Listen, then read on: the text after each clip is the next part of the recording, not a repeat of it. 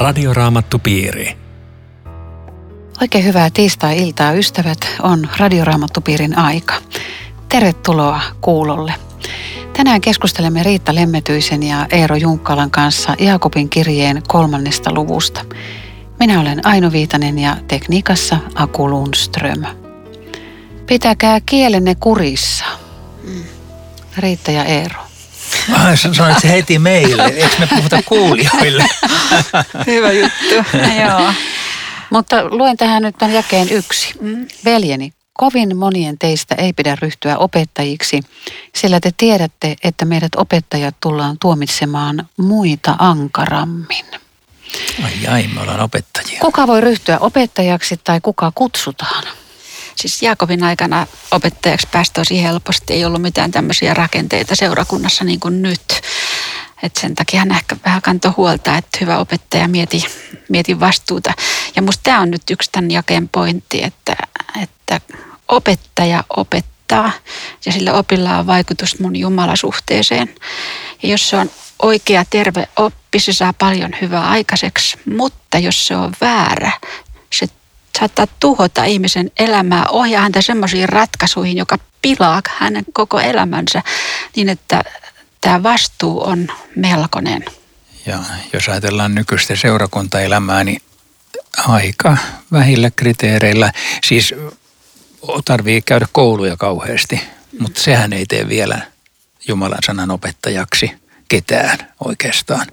Että, että tämä on aika vaativa haaste, että älköön aivan monet ryhtykö. Pitäisi panna teologisen tiedekunnan pääsy vaatimuksiin jonkinlainen kriteeri, että hei, älä ryhdy opettajaksi, jos ei Jumala ole sua siihen kutsunut. Se olisi oikea kriteeri. Joo. Sitä harva työntekijä ehkä ajattelee, että tota, mitä mä teen. Mm, jos joku nyt pohtii, että olisiko hänellä opettajan ja puhujan kutsu, niin millä tavalla Eero sitä voisi jotenkin koetella sitä asiaa? Perinteisesti sanotaan näin ja ihan oikein, että tarvitaan sisäinen kutsu ja ulkoinen kutsu. Ja se sisäinen kutsuhan on sitten se, jota on vaikea mitata tarkkaan, mutta joka on vähintäänkin tällainen sisäinen tunto, että Jumala on mua ehkä kutsunut tämän tapaiseen työhön. Mulla on ehkä siihen taipumuksia tai haluja, toiveita, jotakin sellaista, että tämä ehkä voisi olla mun oma juttu, jos me ajatellaan nuorta ihmistä, joka, joka tätä esimerkiksi miettii, tai vaikka vanhempaakin. Mutta sitten siihen siihen pitää niin kuin lähteä suuntautumaan siihen suuntaan niin, että pitää seurakunnassa olla aktiivinen ja ehkä ottaa jotakin opetustehtäviä, jos annetaan pyhäkoulussa tai raamattopiirissä tai jossain muualla. Mutta sitten varsinaisen opettajan tehtävään toisten täytyy kutsua. Ja se on yksi periaate, joka, jota kaikissa seurakunnissa, vapaissa suunnissa ei aina ole ymmärretty, että kukaan ei voi itse kutsuttaa itseänsä, vaan että seurakunnan pitää kutsua. Jos seurakunta ei kutsu, niin sä et voi semmoista asemaa ottaa. Kirkossahan se meillä sitten on seurakuntaneuvostot sun muut, jotka sitä päättää, mutta sekin on tämä ulkonainen kutsu. Että nämä molemmat tarvitaan. Ja tässä, tässä Jaakob muistuttaa, että opettajat tullaan tuomitsemaan muita ankarammin, että pitää muistaa, että opettajalla on vastuu, eikä siitä voi käsiä pestä. Hmm joskus, joskus mä mietin, ei se aina tule mieleen, mutta joskus kun mä pidän puhetta, niin mä yritän tämän vastuun tota, painaa mieleen sille, että mä kuvittelen, että Jeesus on yleisössä. Oho. Mitä hän se ajattelee, onko tämä hänen mielensä mukaista vai ei. Aika mielenkiintoinen ajatus. Mä ajattelen joskus puhuessani, että mä pystyn tällä puheellani aika paljon vaikuttaa ihmisiin.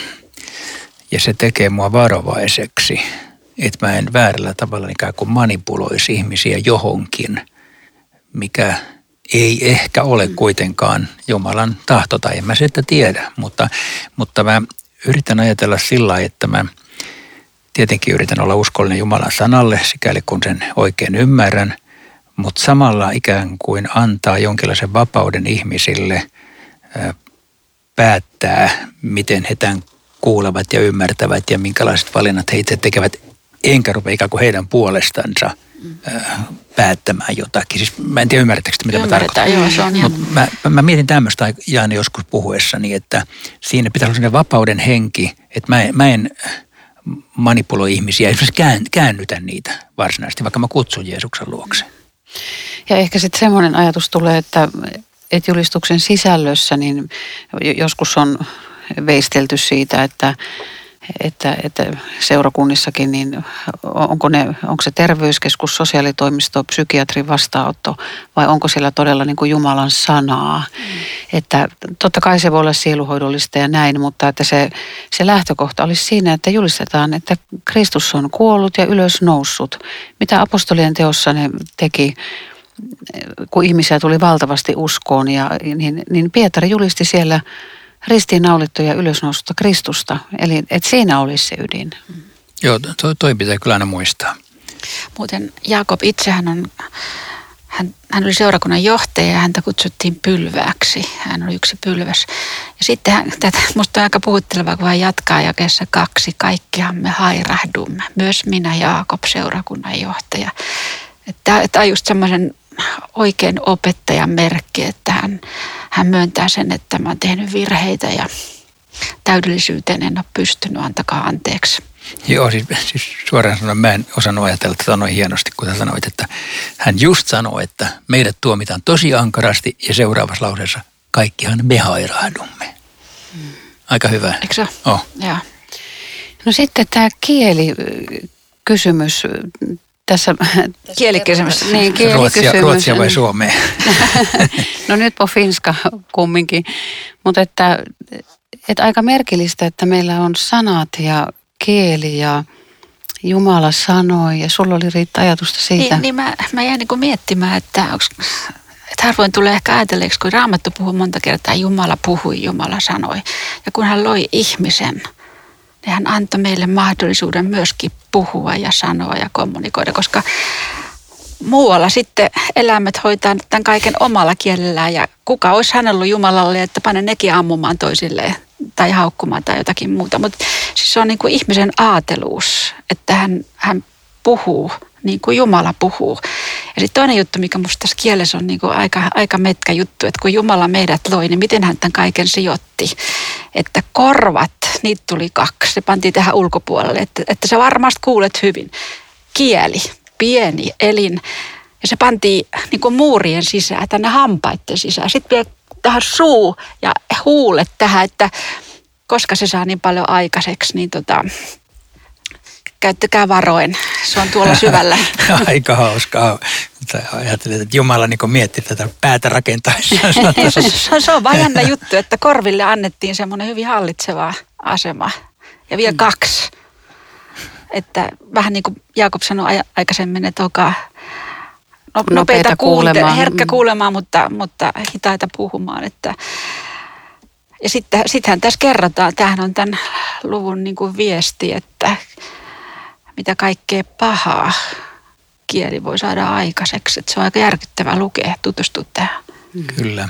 Kuinka paljon pahaa ja kuinka paljon hyvää tietenkin, niin. että, että kielellä juuri voidaan tehdä paljon hyvää, kielellä voidaan tehdä tosi paljon pahaa. Niin, tässä tulee mieleen kyllä kielten sekoituskin ja, ja, ja toisaalta se, että ihminen on saanut puhekyvyn, lapsi oppii sanat, mm. Me pystymme puhumaan, Jumala sanalla loi, me ollaan Jumalan kuvia. Eli mä rakastan sanoja ja, ja suomen kieltä. Tämä oli hieno kuva kyllä. Tämä jäi viisi. Samoin kieli on pieni jäsen, mutta se voi kerskua suurilla asioilla pieni tuli sytyttää palamaan suuren metsän ja kielikin on tuli. Meidän jäsentemme joukossa se on vääryyden maailma. Tämä on siis melkoista tekstiä, mutta tästä tulee mieleen ensinnäkin kesäisin, miten monta kertaa metsäpalojen alkusyy on tupakan tumppi. Ihan tämmöinen pikkujuttu vaan ja siitä se lehähtää viikkokausien homma ja paljon tuhoa. Ja Jaakob vertaa kieleen, että kieli on samanlainen. Eli jos joku sanoo jonkun tosi inhottavan tai loukkaavan tai halveksivan sanan jollekulle, niin se voi mm. olla äärettömän haavoittava ja. Näin, näin kahden ihmisen välissä tietenkin sanotaan, niin kuin joskus aikaisemmin sä viittasit Riitta siihen, että, että tämmöiset massapropagandapuheet, kuinka paljon ne on vahingoittaneet maailmaa. Et meidän tunteet, kun joku tekee meille vääryyttä, tunteet on joskus verrattu tämmöiseksi tulivuoreksi. Sitten kun joku sohauttaa siihen ja sanoo oikein pahasti, sittenhän sieltä lähtee semmoinen, se tulivuori purkautuu ja se, se tapahtuu kielen kautta. Ja, ja järkyttävää todeta, että, että joku paha kieli voi aiheuttaa jopa toisen itsemurhan. Niin, kyllä. Ja, ja sitten lapsena kuulut kovat sanat ja myöskin kauniit sanat. Mm. Niitä muistellaan vielä elämän loppupuolella. Sano muuta. Mitä, mitä joku itselle läheinen, tärkeä aikuinen on sanonut ja kommentoinut. Joo. Ja sitten taas joku leima, jolla, joka on isketty jollakin sanalla, niin sekin saattaa kulkea tota elämän historiassa loppuun saakka. Joo. Tota, mulle tulee tässä välissä yksi hassu ajatus, kun me ollaan niin vakavissa teksteissä. Toi, no. toi seiska ja ei, ei siis tarkkaan ottaen pidä paikkaansa. Kaikki eläimet voi ihminen kesyttää ja onkin kesyttänyt. Nelialkaiset linnut, matelijat ja meren eläimet. Eihän me kaloja olla kesytetty. Siis äh, tässä niin kuin yli tulkinta mm. olisi, että joo, pitää kalatkin kesyttää. Mutta ei se sitä tarkoita. Se vaan tarkoittaa, että eläimet on meille alamaisia ja kieli, kieli ei ole. Siis että se on tämmöinen mm, kuva, kielikuva. Mm. Sitä ei saa ottaa väärin. Mutta ehkä tämä niin muistuttaa siitä, siitä myöskin, noin hän puhuu tästä, että samalla kielellä ei voi kiittää ja kirjoita, niin, niin tota, että meidän kristittyjen pitäisi ennen kaikkea kieltämme varata, koska me puhutaan niin helposti pahaa toisista kristityistä ja siis semmoinen pahan puhuminen ja leimaaminen ja semmoinen, joka on vierasta – että se saa niin paljon pahaa aikaiseksi. Niin, sä sanoit, että me kristityt erityisesti, no, se on aika kova juttu, mutta se, siis mä joskus ajattelen, että, että jos me puhutaan pahaa ja niin kuin Jumalan nimissä jotenkin joku toinen porukka esimerkiksi leimataan vääräksi tai, tai joku yksittäinen ihminen väärä oppiseksi tai uskoiseksi, niin se on hirveän kova tuomio silloin, kun siihen tulee tämä Jumalan arvovalta. Että siinä pitää olla varovainen. Pitää. Tässä tuntuu, että pitäisi kieli leikata pois. Eikö joskus ole leikattukin ennen aikoja tai aikanaan joskus. Mutta, mutta se, että ihminen on kumminkin luotu kommunikoimaan ja meille on sanat ja puhe annettu. Mutta on varmaan hyvä laskea joskus kymmeneen ja joskus vähän enemmänkin ennen kuin... Joo, ja, ja tosiaan onneksi ei tarvitse leikata pois sen takia, että tuo jae kaksi meitä jo lohdutti äsken, että kaikkihan me hairahdumme monin tavoin. Et siis tämä, tämä on tämmöinen hairahtumisen maailma, mutta että meitä muistutetaan siinä ja samalla meitä lohdutetaan, että tälläkin alueella on paljon anteeksi antamusta olemassa. Muuten tämä, tämä luku osaltaan kertoo myös siitä, että Jaakob ei todella ajattele, että me hyvillä teolla me tullaan autueksi, kun hän tässä kertoo, miten mahdottomia me ollaan, myöskin kristittyjä tuota puheissamme, että kellä olisi semmoinen kieli, että ne ei ole koskaan sanonut kenellekään mitään pahaa, ei kellään. Joo, mit, mitä tämä voisi olla, hei, kun se kuitenkin sanoo, että samasta lähteestä ei lähde kahdenlaista vettä tai, tai samassa puussa ei kasva kahdenlaisia hedelmiä, kun kuitenkin tavallaan kasvaa. Ratkaiskaa tämä vielä. No mulla tuli tämmöinen ajatus mieleen, että sä oot ollut jossakin hengellisessä tilaisuudessa. Tämä nyt ihan tekastu juttu. Ja se on siunannut sinua ja sitten sä tuut kotiin ja tulee joku oikein kinkkinen tilanne ja sitten sit sä niinku räjähdät, että miten sä oot voinut tehdä näin tai jota, joku tämmöinen siis, jossa niinku se ei, ei muuttuu. Toi, ei toi muuten ole tekastu tilanne Me, meidän perheessä. Mutta siis et, yhtäkkiä niinku, siellä mä kiitin ja, ja, Joo. ja siis... Joo, joo. Mulla taas nousee tässä, että ei varmaan ole kyse semmoisesta niin kuin yhdestä tilanteesta, vaan, vaan ylipäätänsä, että jos sulla on puhdas lähde, niin vaikka siihen nyt tippuu joku syksyn lehti ja roska, niin se vesi kumminkin pulppua ja se pysyy puhtaana ja sä voit siitä ne, ne lehdet niin kuin raivata pois, mutta se, että, että että jos se on todella pilaantunut se lähde, että sieltä ei pulppua puhdasta – vettä, niin se on täysin pilalla. Sä et, vaikka sä kaadat siihen puhdasta vettä lasillisen, niin se ei muutu se lähde puhtaaksi. Loistava esimerkki. Tämä on Radioraamattu Piiri. Ohjelman tarjoaa Suomen raamattuopisto. www.radioraamattupiiri.fi Jatkamme keskustelua Radioraamattupiirissä Riitta Lemmetyisen ja Eero Junkkalan kanssa Jaakobin kirjeen luvusta kolme ja sen loppupuolesta. Minun nimeni on Aino Viitanen. Luen jakeen 13. Kuka teistä on viisas ja ymmärtäväinen? Esittäköön hän osoitukseksi hyvästä vaelluksesta tekonsa, sävyisesti niin kuin viisas tekee. Millainen on sävyisä ja viisas, ymmärtäväinen ihminen?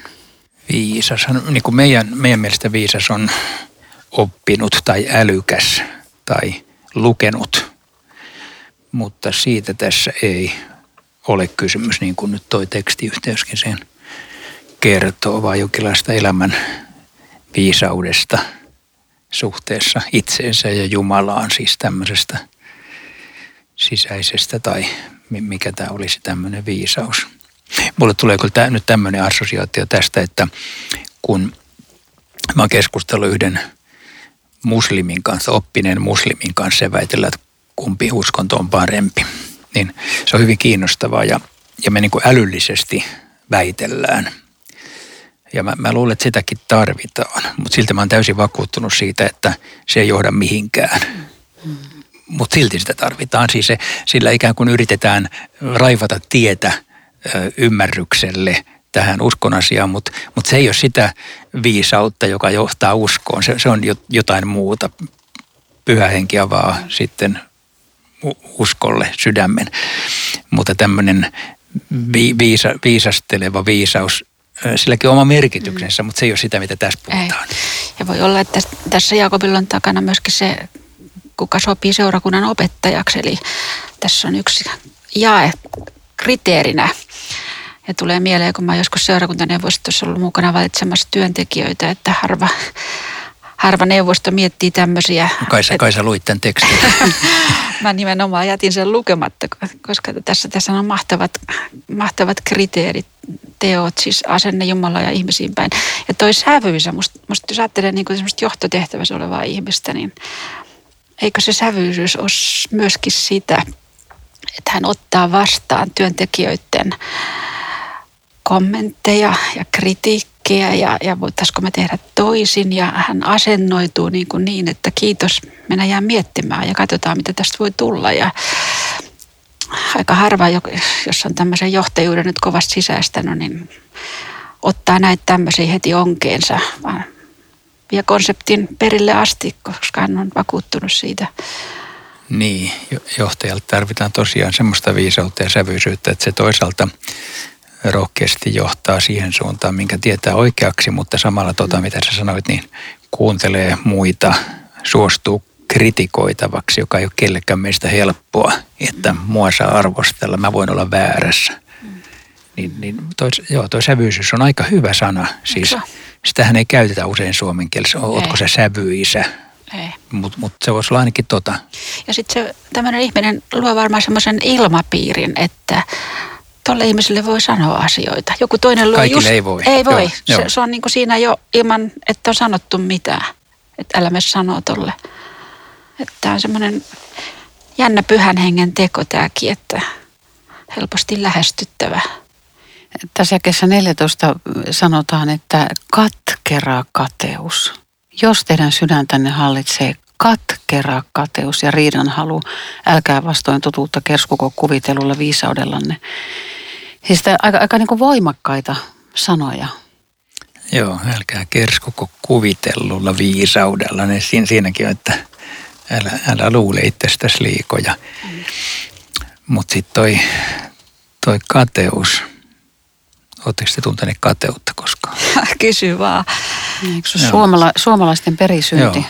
On se, on se globaali synti. Mm. Tota, siis, siis semmoinen, että toisella menee paremmin ja, ja, ja mun pitäisi olla vilpittömän iloinen siitä. Niin eihän se heti tuu se tunne. Se ei tule, joo. Et kyllä se pitää itsensä vaan täältä löytää. Mutta tässä juuri sanotaan, että ettei sydäntä hallitse katkera kate. Siis kateuden tunnetaan, me, me tunnetaan kyllä niitä varmaan. Varmaan on aina joku asia, että voi kun mulla olisi toi tai mä olisin tollainen.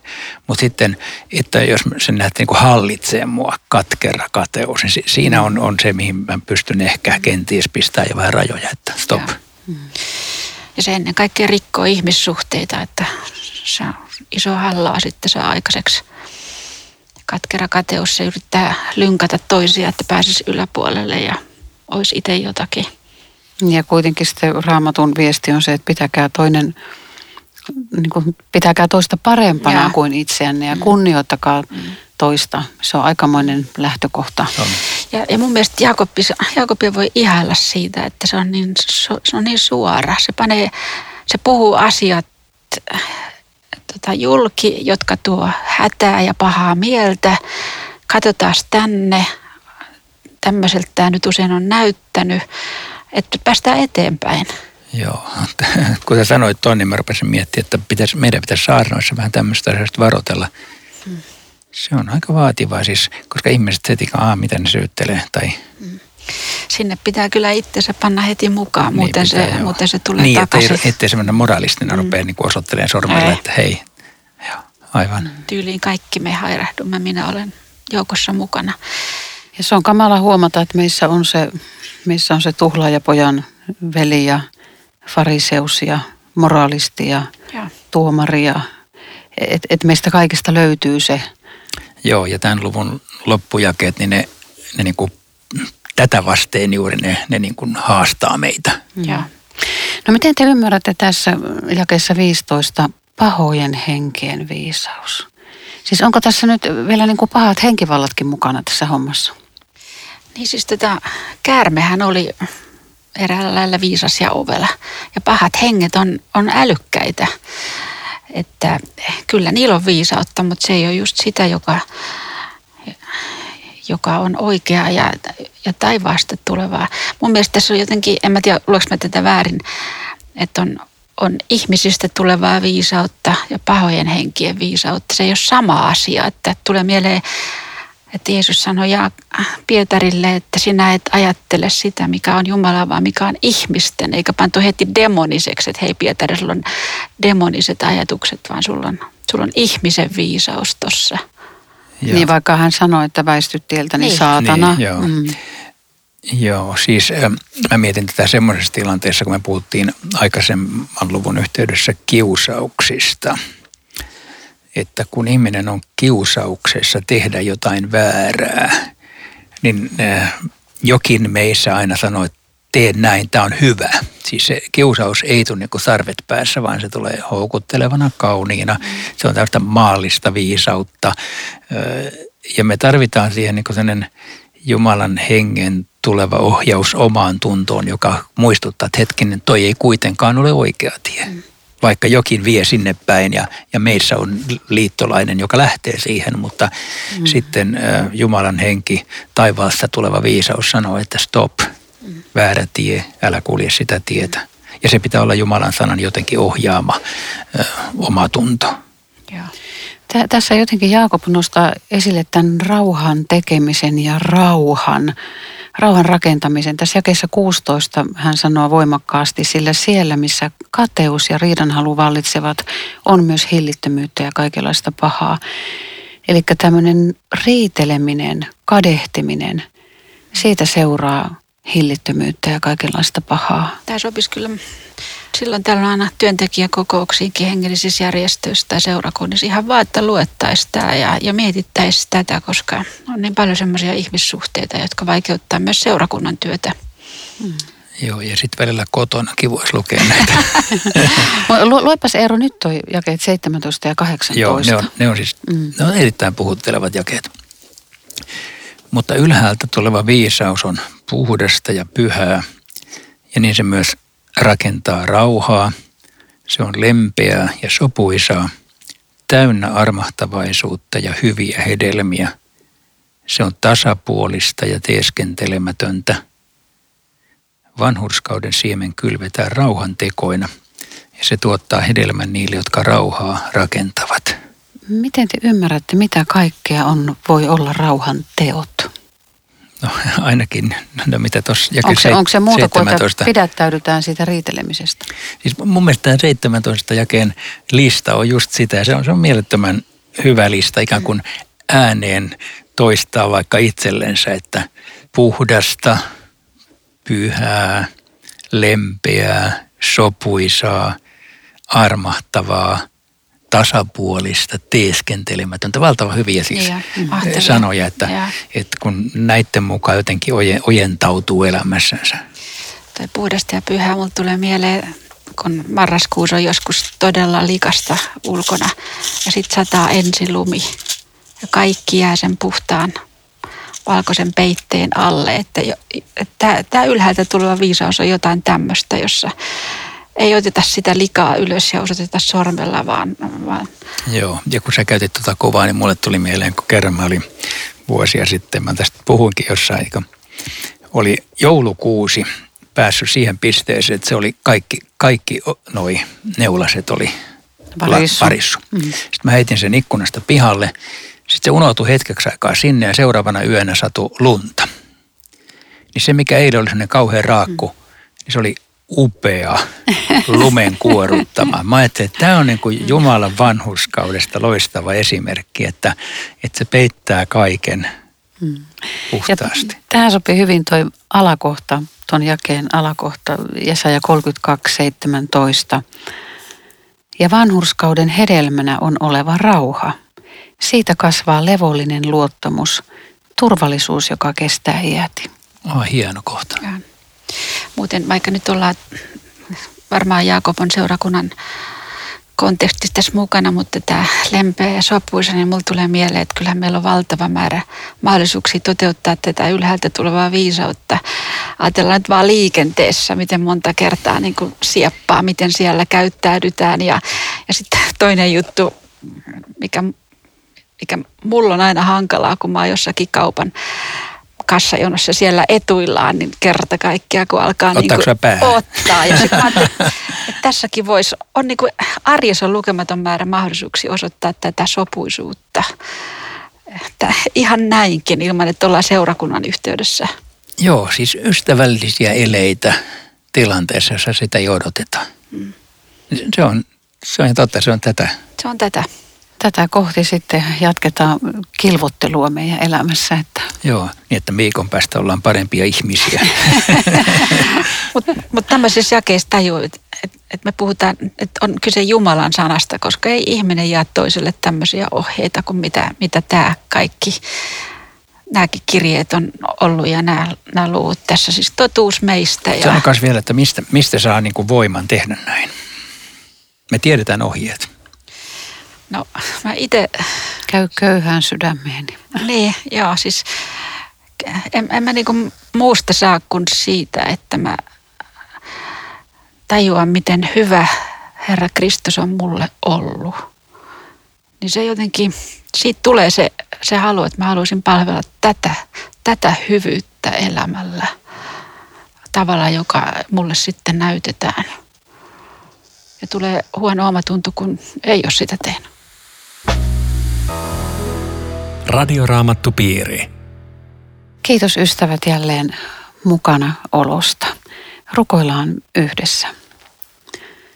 Kallis vapahtaja Jeesus Kristus, auta meitä pitämään kielemme kurissa.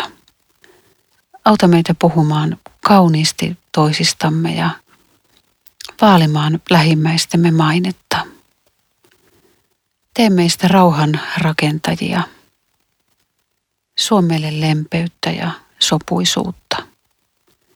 Siunaa Herra kaikkia kuulijoita ja siunaa alkanut viikkomme. Aamen.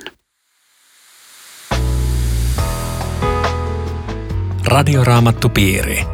www.radioraamattupiiri.fi